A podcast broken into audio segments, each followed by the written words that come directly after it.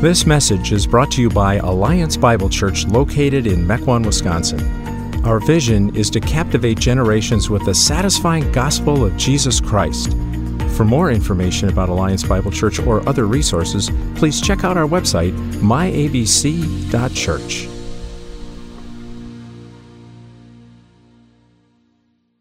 Our scripture reading for today is from Matthew chapter 2, verses 1 through 12.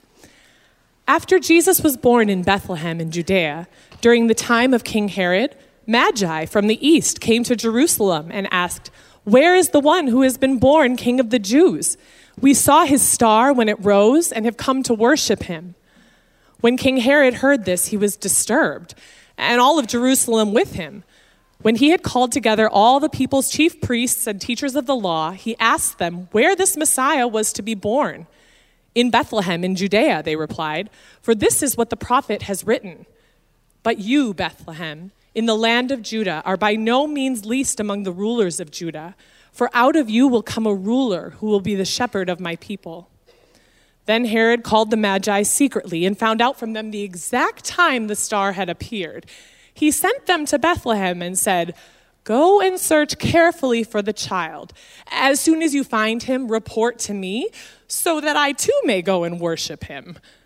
After they heard the king, they went on their way, and the star they had seen when it rose went ahead of them until it stopped over the place where the child was. When they saw the star, they were overjoyed. On coming to the house, they saw the child with his mother Mary, and they bowed down and worshiped him. Then they opened their treasures and presented him with gifts of gold, of frankincense, and myrrh. And having been warned in a dream not to go back to Herod, they returned to their country by another route. This is God's word.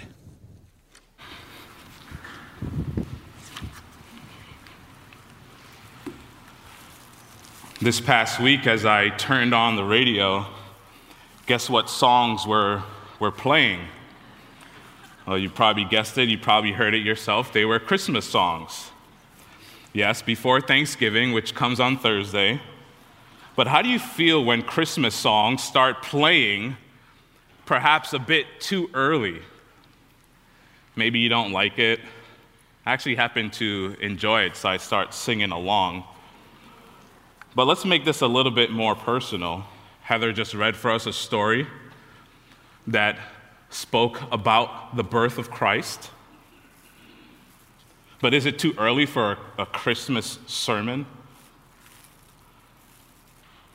Or perhaps we've heard it too often and we've become too familiar with it, where there's no influence on it on our hearts.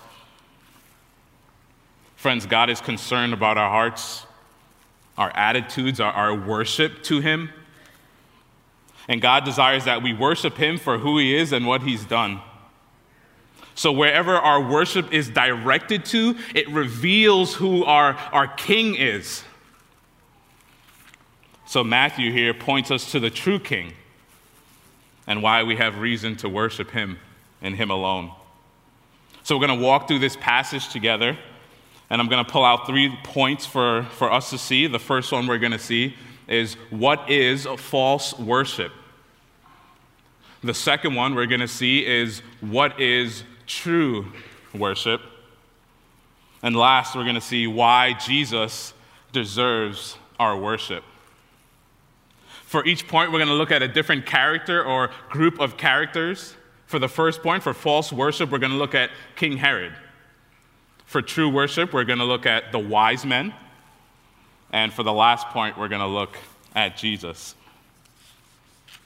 I believe the point that Matthew is trying to get across here is that since Jesus is the King, let us joyfully worship him. Let's see how I came to that conclusion. Let's look at what is false worship. The text starts off indicating the timing of the events. It's in the days of King Herod. Jesus had already been born. Herod is the king. This is Herod the Great. He's known as a ruthless man, killing his own wife. Later on, we see that he tried to kill all the baby boys who were two years old or younger.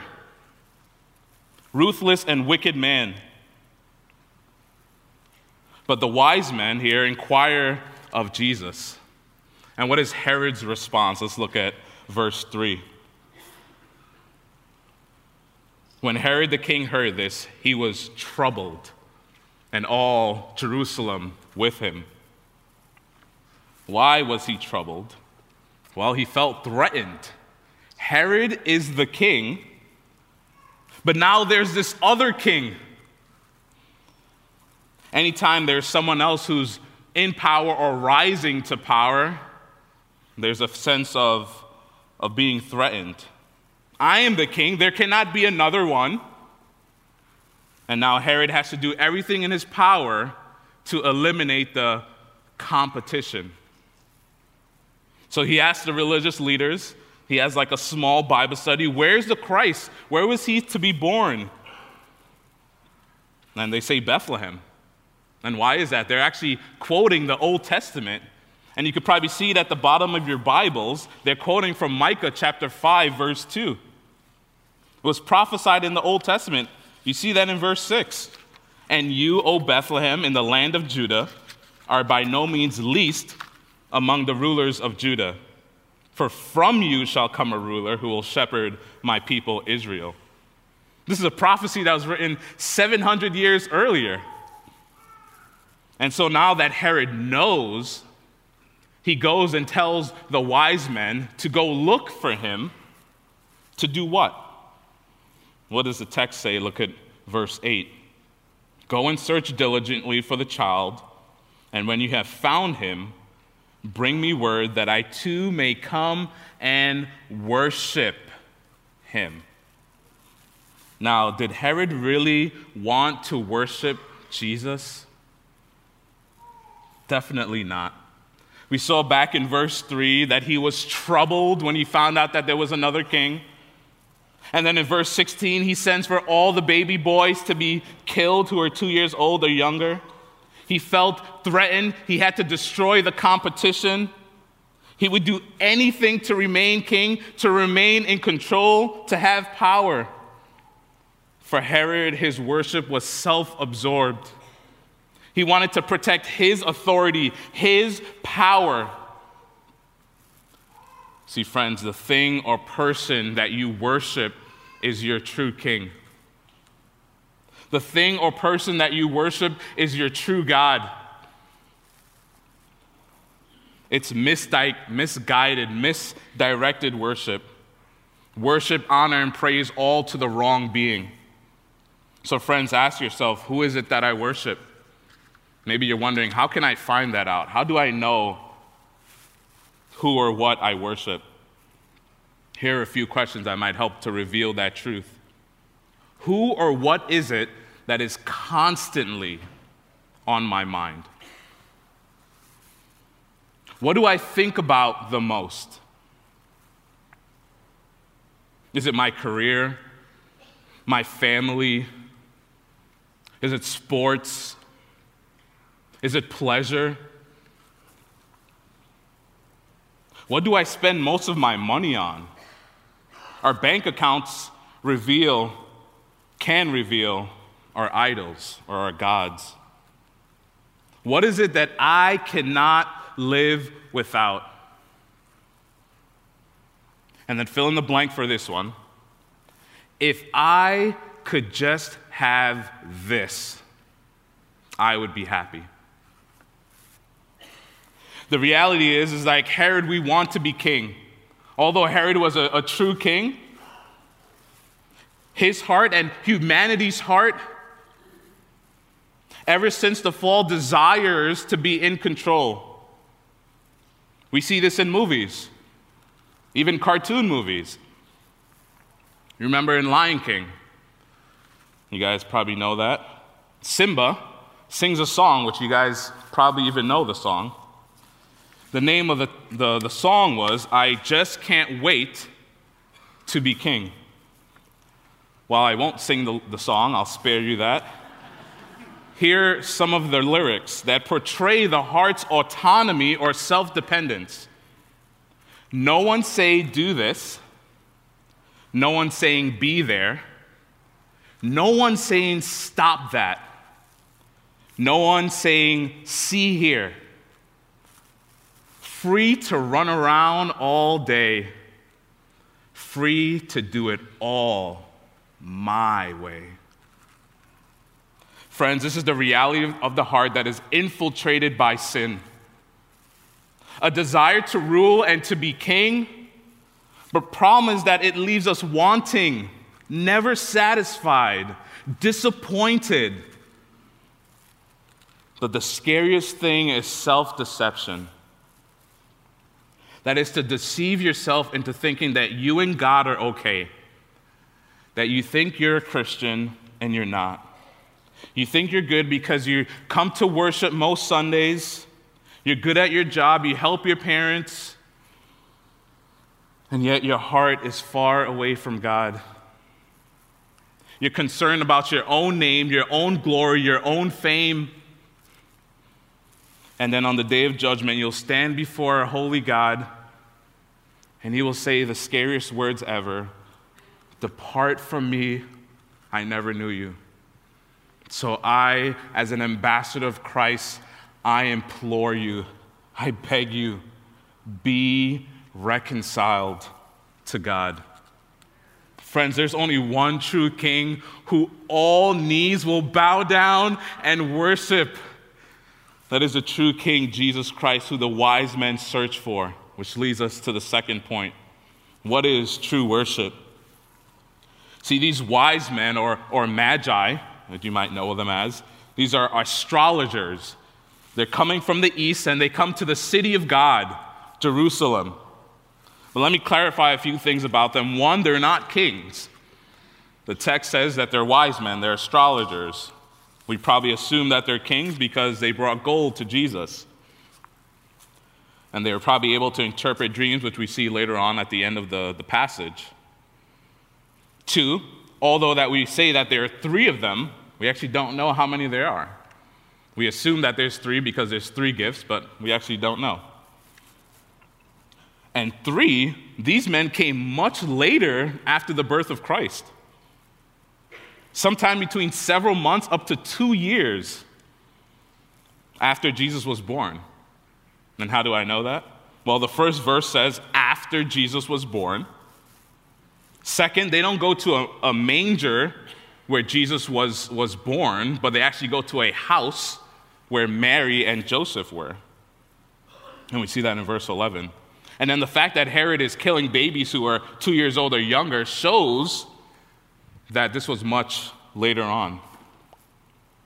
But these men ask an interesting question in verse 2. Let's look at it. Where is he who has been born king of the Jews? For we saw a star when it rose and have come to worship him. So they see a star, Jesus' star.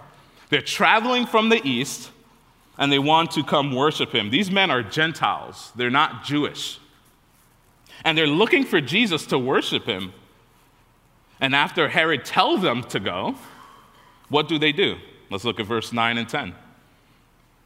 After listening to the king, they went on their way, and behold, the star that they had seen when it rose went before them until it came to rest over the place where the child was. When they saw the star, they rejoiced exceedingly with great joy. So they go, they see the star, and literally, the text says, they rejoiced with much great joy. They were so excited, so filled with joy that they found the star. So they go into the house, and who do they see? Notice the order here. They see the child. Jesus is prominent, he's first. With Mary, his mother. Can you imagine what that must have been like? Here they are face to face with the creator of the universe. And what do they do? This is really important. Verse 11. And going into the house, they saw the child with Mary, his mother, and they fell down and worshiped him. They fell down and worshiped him. And notice, although Mary was right there in the house with Jesus, they worship Jesus, not Mary. They worship God. Worship is a response of who God is. Here we have the wise men displaying that to us physically, where they fall down and worship him. Proper response to a mighty king, the true king. And although these men were not Jewish, they were Gentiles. They worshiped the one who was born king of the Jews, who's king of all. They didn't worship a, a, mere man, Herod, right? When they saw Herod, they didn't worship him. They worshiped Jesus because they knew who he was. See, only God is to be worshiped. So, saints, if you're a Christian, you're a saint. That's what the Bible says. God is concerned about our hearts before him, and, and he wants us to worship him in spirit and in truth, and him alone. And although Jesus was a child in this passage, he was and is the true God. So if you pro- profess the name of Christ, is he the one that you worship? Is he the one that you adore? Is he the one that you treasure? Is he the one that you love? Are you captivated by him, in awe of him? Do you rejoice in him? But if you aren't a Christian, maybe you're wondering, what is this guy even talking about? Why does this all matter? Why does Jesus deserve my worship? Well, that leads us to the final point why Jesus deserves our worship. As I said earlier, I believe Matthew is trying to get across this point that since Jesus is the King, let us joyfully worship him. I'm assuming a truth here that Jesus actually is King. How do I know that? Let's look at descriptions of him throughout the passage. Throughout the passage, we see words like king, ruler, worship that are so evident that Matthew is trying to get your attention. So when you read your Bible, look for repeated words or phrases in the text because the author is trying to show you or trying to highlight certain things. In verse 2, Jesus is called King of the Jews. In the same verse, the wise men say they have come to worship him. The quote from Micah 5 2 is fascinating because it says, A ruler would come from Judah. When the wise men saw Jesus, they fell down and worshiped him. And they even offered him their gifts or treasures. But this is a different king. One unlike Herod or any other king before him or after him. This king came for a purpose. We see this back in chapter 1 of Matthew, Matthew 121. It says this, "For he will save his people from their sins." You see, the biggest problem that humanity faces is that we are, are sinners and God is holy and just and good and righteous and perfect. See, God demands perfection, and we all fall short of His glory. And there's absolutely nothing that any one of us can do to earn God's love. See, this makes Christianity so unique and so different, hence, why Christianity does not and cannot coexist with other religions. Other religions say, do good deeds and you can get to God or you can reach nirvana or, or perfection or bliss. Christianity says you can't. And on top of that, the punishment of your sin is death. But this is the beauty of the gospel of Christianity that the king who reigned in heaven came down in flesh. God became man, lived amongst sinful people. Not once did he seek his own fame or his own success. He didn't elevate himself above other people, never proud. In fact, when people try to force Jesus to become king, he withdrew from them. When the devil tempted him with power and the kingdoms of all the earth, Jesus fought back with the scriptures. He denied and rejected those things because Jesus came to serve. See, he looked out for the interests of others. He washed his disciples' feet. He healed people. He healed the blind, the sick, the lame. He raised the dead. He was gentle and kind to sinners. He fed hungry crowds. See, this is a king who humbly traded his crown in heaven for a crown of thorns. A king who humbly traded his heavenly throne for being nailed to a cross between two wicked criminals. This is a king who was rejected by his own people, by his own followers, by his own family members. Although he did nothing wrong, he willingly went to the cross to lay down his life where his own where his own father would pour out his wrath on his son, where his own father would crush his son where Christ would take all the punishment. You see that it's on the cross that Jesus takes all of our selfish desires, all of our, our, our, our, our selfish thoughts, all of our arrogant looks, all of our boastful or careless words. He takes it all on the cross, dying in our place as a substitute.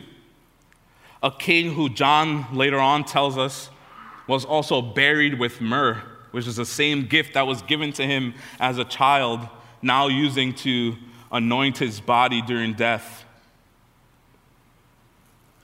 This is the king who takes all this upon himself and gives you his righteousness for those who believe.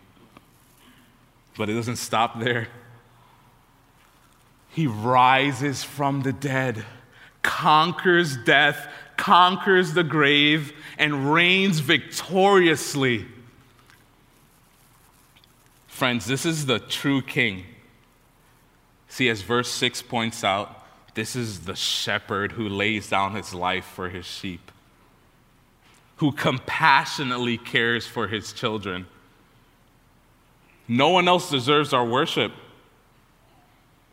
Not any sports player, sports team, not your spouse, not your potential mate, not your children, not any politician or political party, not your pastors, not yourself. Only Christ the King deserves all of our worship. So, how can you joyfully worship Him? Well, you first have to know Him. You can't worship the King if you don't have a relationship with Him. The Bible says you have to repent of your sin. You have to trust in Jesus alone for your salvation. There's no other way. And if you feel like you're too wicked, you're too sinful, or too messed up, that's grace. Come to Jesus. And if you're a Christian, remember that worship is a response to who God is. So we worship God, we worship Jesus through singing, but we also worship Him through praying, through giving, through our actions, through our thoughts, through our words. So if Jesus is your king, you represent him. At your home, at your workplace, your school, when with your relatives, when hanging out with your friends. So, kids, start at a young age growing in your understanding of who God is. And if you can't read, that's okay. Have your parents read the scriptures to you. Parents, as long as your children are in your home, make that a priority. That you would read the Word of God with them, that they would hear it, that it would sink in. You see, the way that you could joy- joyfully worship Jesus is by having an understanding of and growing in your understanding of who He is. So give yourself to the preaching of God's Word every Sunday in the corporate gathering of the local church. Whether you're a college student, older couple, single, married, whoever you are, God uses His word to feed His people. And when we sing, oh, I love, I love it that we sing. It's more than okay to sing loud, even if you can't sing well. Sing. Sing and be thankful because of what Christ has done for you. Friends, we need each other. We're the family of God. So remind yourself and let's remind one another of truths that come from God's word. So when you're going through a difficult time, you tell yourself that God did not spare his own son, but he gave him up for me. When you're proud and you're exalting yourself, remind yourself that Jesus was humble. And Jesus humbled himself and was obedient to the point of death, even death on a cross. And when you're feeling lonely, remind yourself that He will never leave me nor forsake me. And when you're feeling overly guilty for your sin, you keep beating yourself down, remind yourself that God does not deal with me according to my sins, nor does He repay me according to my iniquities. That is tremendous grace. See, next week we partake in the Lord's Supper, a joyous meal, a joyous occasion. It reminds us of what Jesus did. But not only that, but the Apostle Paul tells us something really interesting. He says that when we partake of the Lord's Supper, we proclaim together as a church. We proclaim together the Lord's death, the last three, word, three words, until he comes. See, the first advent or coming of Jesus points us to and reminds us of his second advent or his second coming. Jesus is coming back one day. Hebrews 9:28 says this. So Christ, having been offered once to bear the sins of many, will appear a second time, not to deal with sin, but to save those who are eagerly waiting for him. Even in our statement of faith, this is what we believe as a church. It says that the return of Christ is the blessed hope for the believer. That's from Titus, the blessed hope. This is what the Christian looks forward to. In the midst of all our suffering, all of our pain, all, our, of our, all of our sorrow, the Christian looks forward to the day that the true king will return for his people. So, do you look forward to that day? Do you think about that day? Do you think about being with Jesus in heaven, in the new heaven and the new earth? Do you look forward to that time when He will come back for us? He's going to come back for us, for those who know Him. And all who love Jesus, all who know Him, all who treasure Him, all who adore Him, all who are obsessed and captivated with Jesus, we will be taken up together with all the saints from all around the world. And guess what? We're going to stand before the throne of God, the throne of the Lamb, the throne of the King. With saints from every tribe, every nation, every tongue, every language, and we will all be clothed in white robes, symbolizing our sins being washed away by the blood of the Lamb, standing in the righteousness of Christ, not on any merits that we have done, and we will be worshiping Jesus forever and ever and ever. Let us pray. Oh, Father. You are so amazing and good. Your word is so powerful, Lord, and I pray that your word would bear much fruit in my heart, in these dear people's heart, Lord. Uh, Lord, we thank you for Christ, the true King. And Lord, I pray that uh, the saints here those who don't even know Jesus, that they would come to know him and love him, Father. Thank you, Lord, that you are good and that your love endures forever. We praise you for who you are and what you have done. And we pray all these things in the precious name of Jesus Christ, our older brother, our Savior, our Redeemer, and King. Amen.